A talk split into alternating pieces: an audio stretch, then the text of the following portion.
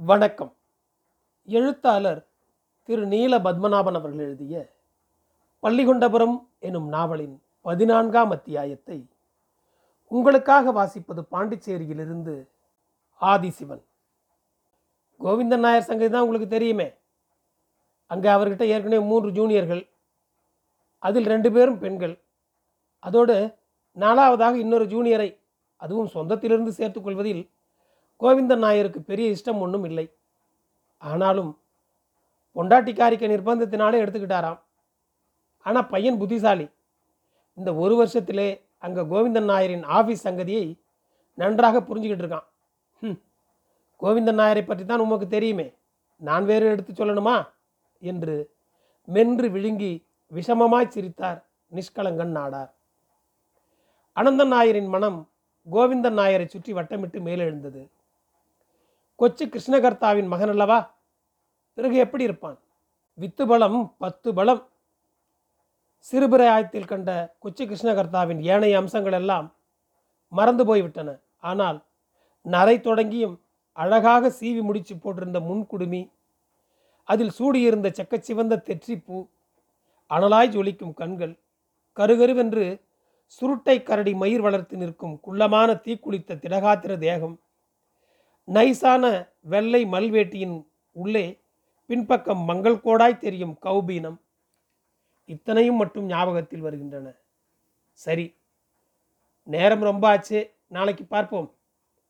இனி மணக்காடு வரை நடக்கணும் என்று சொல்லிவிட்டு ரோட்டின் இடப்புறம் திரும்பி நடந்து கொண்டிருந்த நிஷ்கலங்கன் நாடாரை பார்த்து கொண்டு அப்படியே நிற்கையிலும் பிறகு மெல்ல வலப்பக்கம் திரும்பி ஓய்வு பெற்று கொண்டிருந்த சிட்டி பஸ்களின் இடைவழி பெற்றுக்கொண்டிருந்த சிட்டி பஸ்களின் இடைவழி வெள்ளை வெளியேறென்று கடல் மணல் விரித்து நிரப்பியிருந்த பெரிய மைதானத்தில் போய் உட்காருகையிலும் அவர் மனதில் குஞ்சுலட்சுமி அம்மாவின் இரண்டாவது மாப்பிள்ளை கோவிந்தன் நாயரின் அப்பா கொச்சி கிருஷ்ணகர்த்தாவின் உருவமே நிறைந்து நிற்கிறது.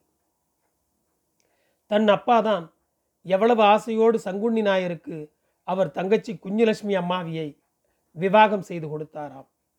கல்யாணம் கழிஞ்சு பேரூர் கடையிலிருந்து சங்குண்ணி நாயரின் வீட்டுக்கு குஞ்சுலட்சுமி அம்மாவி போனாளாம். சங்குண்ணி நாயர் அம்மாவியை விட ரெண்டு வயசுக்கு மூப்பு. நல்ல ஆரோக்கியமும் அழகும் உள்ள ஒற்றை நாடி சரீரமாம். பேரூர் கடை ஜங்ஷனில் பெரிய ஜவுளி கடை போட்டிருந்தானாம். அங்கே எப்போ பார்த்தாலும் பெரிய வியாபாரம். அதோடு நிலபுலன்கள் பெரிய வீடெல்லாம் இருந்தன. அம்மாவிக்கு அங்கே ஒரு குறையும் இல்லை. அவள் மேலே அவன் உயிரையே வச்சிருந்தானாம். இளமையிலேயே அவன் அப்பாவும் அம்மாவும் இறந்து போய்விட்டதால் அம்மாவியின் மேல் உள்ள அவனுடைய அபார சிநேகத்துக்கு தடை விளைவிக்க வீட்டில் யாரும் இல்லை. இங்கே பால்குளங்கரையிலிருந்து பேரூர் கடை நாலைந்து மைல்களுக்கு உள்ளேதான் இருக்கும். மாப்பிள்ளை வீட்டுக்கு போன பிறகு ஒன்றிரண்டு தடவை அம்மாவி இங்கே வந்தாராம். அப்பாவும் அம்மாவும் இரண்டு மூன்று தடவை அம்மாவியை அங்கே போய் பார்த்து விட்டு வந்தாங்களாம். அப்படி இருக்கையில்தான் அந்த சம்பவம் நடந்தது. அதை தன் அம்மா முன்னொரு தடவை தன்னிடம் சொன்னது அனந்தன் நாயருக்கு ஞாபகம் வந்தது. ஒரு நாள் திரிசந்தி நேரத்தில் கிணற்றங்கரையில் போய் குளிச்சு விட்டு ஈர வேட்டியும் துண்டுமா வீட்டுக்குள்ளே காலெடுத்து வச்சால் குஞ்சுலட்சுமி. பாசி சருகிச்சோ இல்லை எந்த பாவிக தீக்கண் பட்டதோ கால் புரண்டு படீரென்னு மல்லாந்து விழுந்து விட்டாள். குஞ்சுலட்சுமிக்கு தேகம் சாதாரண தேகமா? நல்ல கட்டுமுட்டுன்னு இரும்பு உரல் போல் இருப்பாள். விழுந்த வேகத்தில் அடிபட்டதோ விருஷத்தில் எலும்பில் சரியான அடி. சத்தம் கேட்டு வேலைக்காரி ஓடி வந்தாள். இவ குஞ்சுலட்சுமி எழுந்திருக்க முடியாமல் அப்படியே கிடந்தாள். வேலைக்காரி பிடிச்சா அசையப்பட்ட உடம்பாது. சங்குண்ணி நாயருக்கு கடைக்கு ஆள் போச்சு. அவன் பதறி பரிதவிச்சுக்கிட்டு ஓடி வந்தான். எல்லோருமா சேர்ந்து அவளை தூக்கி திண்ணையில் கட்டிலில் கொண்டு வந்து கிடத்தினாங்க. எங்களுக்கும் ஆள் வந்தது. உன் அப்பாவும் நானும் ஓடிப்போனோம் அதுக்கு பிறகு சகலமான வைத்தியர்களும் வந்து பார்த்தும் அவளுக்கு கால் தரையில் ஊன்ற முடியவில்லை. அவ கட்டிலில் கடந்து குத்தும் வேதனையாலும் துடிச்ச துடிப்பை பார்த்த அப்பப்பா சகிக்க முடியாது. கடைசியில்தான் அந்த சாமத்ரோகி ஆணை தூண்டி வர்மானி கொச்சி கிருஷ்ணகர்த்தாவை கூட்டிட்டு வந்தாங்க. யானைக்கு கால் புரண்டு விட்டால் கூட தன் சுண்டு விரலால் சரி செய்துவிடும் அளவுக்கு மிகவும் பிரபலமான வர்மானியாம் இந்த கர்த்தா. அவன் ஒரு குப்பி நிறைய எண்ணெயுடன் வந்தானாம். அவன் தடவும் போது அறையில் வேறு யாரும் நிற்கக்கூடாதாம். அவன் எங்கே தடவினானோ எப்படி தடவினானோ மூன்றாவது மாதம் அவன் கொண்டு வந்த குப்பியும் காலியாச்சு. குஞ்சுலட்சுமி அம்மாவின் கால் ஊனமும் குணமாச்சு. அதோடு அவன் என்ன மரிமாயம் செய்தானோ மந்திரம் ஜெபித்தானோ அவன் இல்லாமல் தன்னால் உயிர் வாழவே முடியாது. உடனேயே சங்குண்ணி நாயரை பந்தம் ஒழிப்பிச்சு விட்டு அவனையே கட்டப்போர் என்று பயங்கரமாக வெளியிட்டாள் குஞ்சுலட்சுமி அம்மாவி. அவளுக்கு இந்த துணிச்சல் எப்படித்தான் வந்ததோ ஆண்டவனுக்குத்தான் வெளிச்சம். கடல் போல் நீண்டு பறந்து கிடந்த அந்த மைதானத்தில் தூரத்தில் ஆங்காங்கே செக்கச்செவேர் என்ற சிவந்த விளக்குகளாய் தெரியும் தீநாக்குகளை பார்த்தவாறு அனந்த நாயர் உட்கார்ந்திருந்தார். நகரத்தில் முற்றுகையிட்டிருக்கும் நரிக்குறவர்களில் சமையல் கோலாகாலத்தில் கூட இங்கே வேறு சில நிழல் உருவங்களும் அசைகின்றன. திடீரென்று மூன்று போலீஸ் வேன்கள் ஒன்றன் பிறகில் ஒன்றாய் வந்து நிற்கின்றன. குண்டாந்தடியும் கையுமாக சடசடவென்று வேனிலிருந்து குதித்து மைதானத்திற்குள் பாய்கிறார்கள் ஜவான்கள். ஏனைய மூன்று திசைகளிலிருந்தும் போலீஸ்காரர்கள் மைதானத்தின் நடுமையத்துக்கு ஓடிச் செல்வது தெரிகிறது. சற்று நேரத்தில் ஐயோ ஐயோ என்று கூக்குரல்கள் போலீஸ்காரர்களின் அதட்டல்கள். இதற்கிடையில் அங்கே கூடி நின்று ஆரவாரம் செய்து கொண்டிருந்த கூட்டத்தின் இடைவழி இந்த திடீர் வேட்டையில் பிடிபட்ட நாளை இந்த ஆண்களையும் மூன்று பெண்களையும் இழுத்து கொண்டு வந்து வேனுக்குள் ஏற்றுகிறார்கள் போலீஸ்காரர்கள். ம். இதுவும் ஒரு வியாபாரம் தான் என்று தனக்குள் சொல்லி கொண்டார் அனந்தன் நாயர். நித்தம் நித்தம் இங்கே நடக்கும் நிகழ்ச்சி தானே இது. இந்த இடத்தின் மகிமை போல் இருக்கிறது.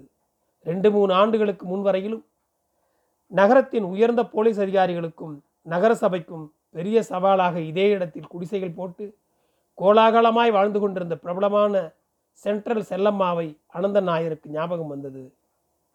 எதிரில் இருந்த சினிமா கொட்டகையின் பெயரை அடைமொழியாய் அவள் பெயரின் கூட சேர்த்து கௌரவித்திருந்தார்கள் நகர மாந்தர்கள் நகரத்தின் பரசியமான ஒரு ரகசியம் அது. அவளை தெரியாதவர்கள் இந்நகரத்தில் யாராவது இருப்பார்களா? நாட்டின் எல்லா மூலைகளிலிருந்தும் விதம் விதமாக அழகழகாக பலதரப்பட்ட விற்பனை சரக்குகள் இங்கிருந்த குடிசைகளில் வந்து சேரும் என்றும் அவைகளை ஆண்டு அனுபவிக்க நகரத்தின் பிரமுகர்கள் முதல் கீழ்த்தட்டு வாசிகள் வரையுள்ள வாடிக்கைக்காரர்கள் இங்கு வந்து மொய்ப்பார்கள் என்றும் அனந்த நாயர் கேள்விப்பட்டிருக்கிறார். பழைய கால அரண்மனைகளுக்குப் போல் இவருடைய கண்ணாடி குடிசையின் முன்னாலும் ஒரு அகழி கொச்சாறு கால்வாய் அரணாக அமைந்திருந்தது.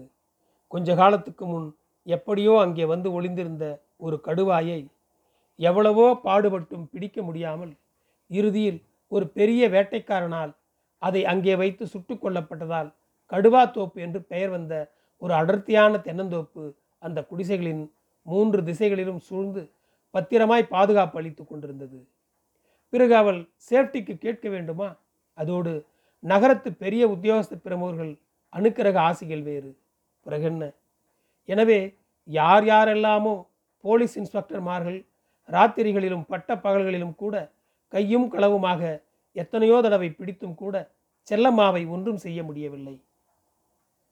எத்தனை ரூபாய் வேண்டுமானாலும் அபராதம் கட்ட அவள் எப்போதும் தயாராக இருந்தாள். அத்தனைக்கு பணச்செலவில்லை அதோடு செருக்குக்கும் குறைவில்லை. ஒன்றிரண்டு போலீஸ் ஆபீசர்களின் முகத்தில் பூ பட்டி என்றோ போடா புள்ளே என்றோ ஆர்ப்பரித்தவாறு அவள் காரி உமிழ்ந்திருப்பதாக கேள்வி. அப்படி நகரத்தின் இதயத்தில் அமர்க்களமாய் ஏங்கி அறிந்து கொண்டிருந்த அந்த நரமாமிச அங்காடியை இங்கிருந்து குடிபெயர்ப்பது நகரத்து தந்தையர்களுக்கு ஒரு பெரிய தலைவலியாகிவிட்டது. கடைசியில் நகரத்துக்கு புதிசாய் இடமாற்றலாகி வந்த போலீஸ் இன்ஸ்பெக்டர் இடியன் கங்காதரன் பிள்ளை மகா துணிச்சல்காரர். அவர்தான் நகரத்து பிரமுகர்களின் எச்சரிக்கைக்கும் பயமுறுத்தல்களுக்கும் ஒன்றும் செவிசாய்க்காமல் சமத்துவ புஷ்பம் சத்திய கீர்த்தி முதலிய நகர பத்திரிகைகளின் முழு ஒத்துழைப்போடு மிக மிக சிரமப்பட்டு அவர்களை எப்படியோ அங்கிருந்து குடிபெயர்த்து விட்டார்.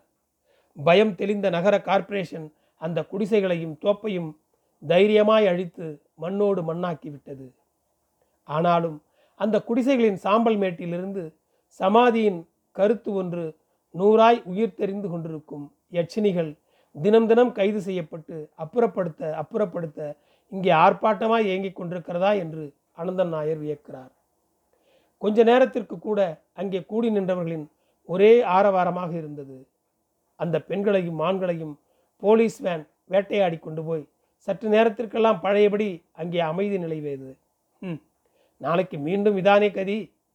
இது இங்கே ஒரு அன்றாட நிகழ்ச்சி.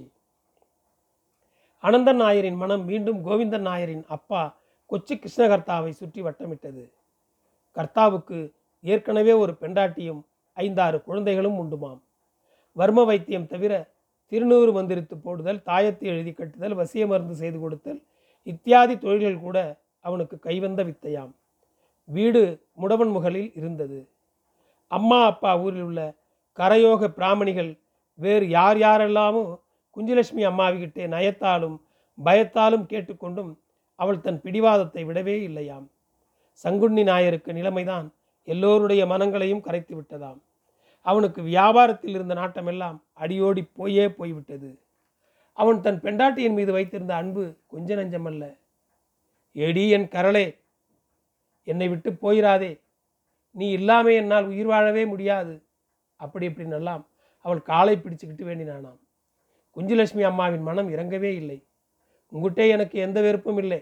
ஆனால் கர்த்தா இல்லாமல் எனக்கு ஜீவிக்க முடியாது. அப்படின்னு ஒரே அடியாய் சாதித்து விட்டாளாம் அவள். பிறகென்ன?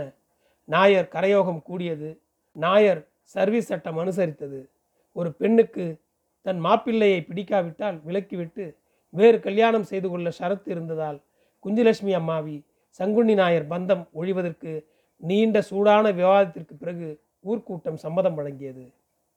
சர்வீஸ் சொசைட்டி கட்டிடத்துக்கு புருஷன் பெண்டாட்டியாய் போய்விட்டு ஒரு அந்நிய ஆண் பெண்ணாக திரும்பி வந்த சங்குண்ணி நாயரையும் குஞ்சுலட்சுமி அம்மாவியையும் பற்றி அம்மா அடிக்கடி சொல்லும் வார்த்தைகள் அனந்த நாயரின் நினைவில் வந்தன. ம் அவ சரி நான் போயிட்டு வரேன்னு சொல்லி தனக்கு பெட்டியும் எடுத்துக்கிட்டு திரும்பினதும் சங்குண்ணி நாயர் தொபகடீர்னு அவள் காலில் விழுந்து குலுங்கி குலுங்கி அழுதான். பாவி பொண்ணுக்கு தான் அசல் கல்மனசோ இல்லை இரட்டைக்கரலோ ஒரு நிமிஷம் அவனை அப்படியே பார்த்துக்கிட்டு நின்றுவிட்டு விடுவிடுன்னு வீட்டை விட்டு இறங்கி தயாராக இருந்த வண்டியில் ஏறி நேராக முடவன் முகலுக்கு கொச்சு கிருஷ்ண கர்த்தக வீட்டுக்கு போய் அடுத்த நாள் அவனை சம்பந்தமும் செய்து கொண்டாள். அதுக்கு பிறகு சங்குண்ணி நாயர் எழுந்திருக்கவே இல்லை. அன்ன ஆகாரம் இல்லாமல் அதே கிடை ஒரு மாசத்தில் சங்கு பொட்டியால் காளி குஞ்சுலட்சுமிக்கும் கர்த்தா அவன் மூத்த பொண்டாட்டி பிள்ளைகள் இவர்களின் கூட பத்தே பத்து மாசம்தான் உயிர் வாழ முடிஞ்சது. பத்தாவது மாசம் ஈற்று நோவு வந்து மயங்கி விழுந்தாள். அதுக்கு பிறகு அவளுக்கு நினைவு திரும்பவே இல்லை. புள்ளை அதுதான் இந்த கோவிந்தன் நாயர்.